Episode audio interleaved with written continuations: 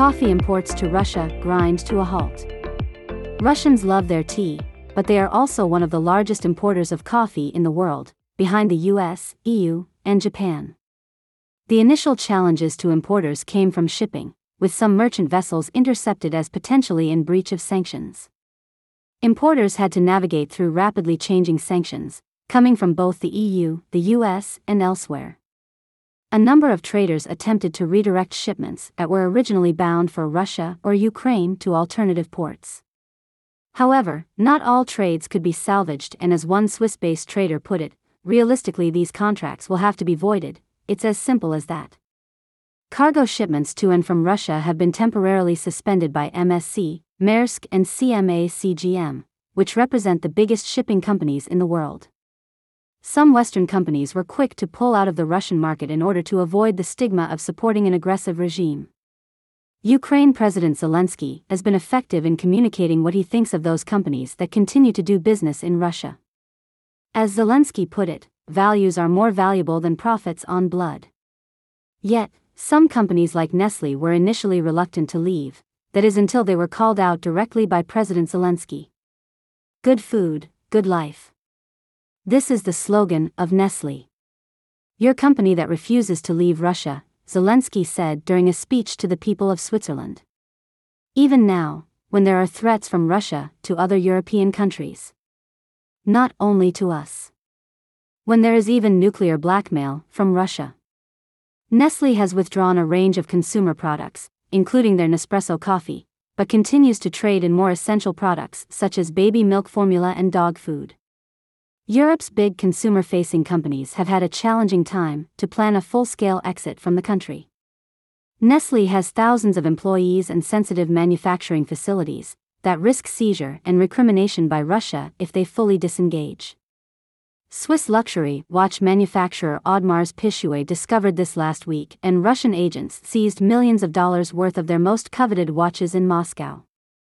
The move was apparently a response to sanctions, according to Swiss newspaper NZZ Am Sonntag. While most of the coffee imported to the country is Robusta and turned into instant coffee, there are also the specialty coffee roasters who may have been trading directly. This group faces other challenges in addition to logistics. Even if a roaster can find a way to ship coffee into the country, the ruble depreciation by 30% has made the cost commercially prohibitive. Costa Coffee has committed to becoming net zero by 2040. Costa has set itself a target of becoming net zero by 2040, which includes the use of 100% renewable gas at its roastery and improving farming practices. The plan has been approved by the Science Based Target Initiative. 2040 is 10 years earlier than the date set by scientists as the latest to prevent the worst impact of climate damage.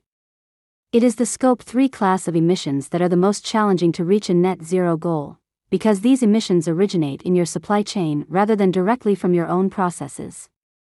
According to Costa, only 5% of its current emissions come from Scope 1 or 2, in other words, from direct processes.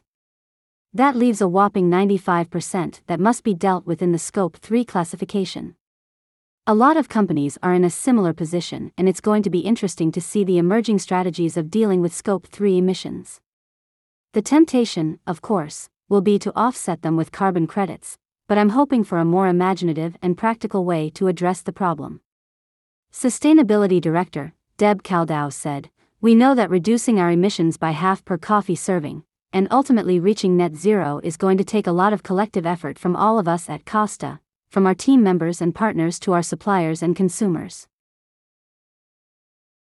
Kenya's current lack of rainfall is causing some concern among coffee farmers, but that is something out of their control.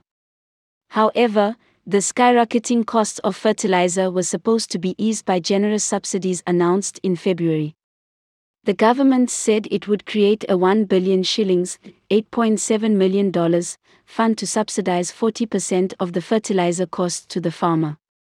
In addition, farmers would be issued a special card to use when buying fertilizer. Yet, many say the prices are still unaffordable and ask the government to do more to save the coffee industry and prevent an internal food crisis. The plan was to be implemented by the New Kenya Planters Cooperative Union, New KPCU, but there were already problems with the funding, among claims of misappropriation. Farmers and the MPs are lashing out at the government for failing to provide the full subsidies, which they say has been diverted under the guise of security to fund political campaigns. Kimani Ichung'wah, a Kikuyu MP, revealed that a sum of money had been withdrawn from a government account to buy off politicians. He warned of consequences if they are found responsible.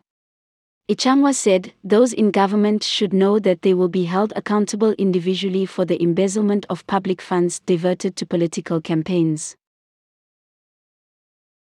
Shares of Singapore based Olam fell 6% on the news that it was postponing the planned IPO of Olam Food Ingredients, which would have raised it up to £2 billion or $2.64 billion. It now does not anticipate its initial public offering to take place in the second quarter as previously expected, due to the current market conditions. These market conditions matter because the stock is typically underwritten by a bank that will sell the shares to its network of investors. If investors are staying out of the market, then the price might need to be adjusted to attract them, but this may not raise the amount of funds the business initially envisaged. The geopolitical situation is creating a lot of uncertainty under which investors will stay out of the market or flock to safe assets, like gold or, currently, commodities.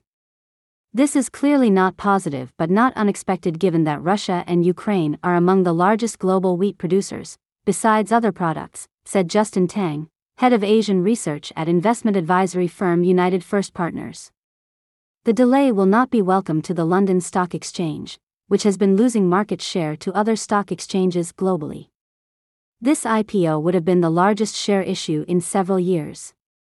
We remain committed to pursuing a public listing of the business, OFI said, adding that the timing was subject to market conditions. Starbucks' home city of Seattle recently voted to unionize employees at the same time Howard Schultz, the founder of the company's success and iconic status, was reappointed CEO after Kevin Johnson left abruptly. During a vote at the National Labor Relations Board, Starbucks employees voted unanimously to unionize in the city where the company is headquartered. The workers at the store voted unanimously 9 to 0 in favor of unionizing, joining a nationwide wave of stores that have organized under the Workers United program. As the unionization movement gains momentum, Schultz will need to come up with a new strategy if he wants to change the views of the workforce. The Wall Street Journal reported that one of his goals is establishing a new tone with the roughly 230,000 workers staffing its U.S. cafes. However, a change in culture takes time, which I don't think Schultz has. If he wants to stem further union adoption, he will need to present workers with more tangible reasons not to unionize. There are now seven unionized stores, which is a small percentage in relation to the total, but the media coverage has been extensive, and the rest of the branches have no doubt been following the events closely. The company's initial tactics were borderline unethical and will no doubt have been counterproductive to their cause, but it's not too late for the company to pivot if they can find the right strategy and communicate it. Very little has been said about how employees perceive Schultz himself.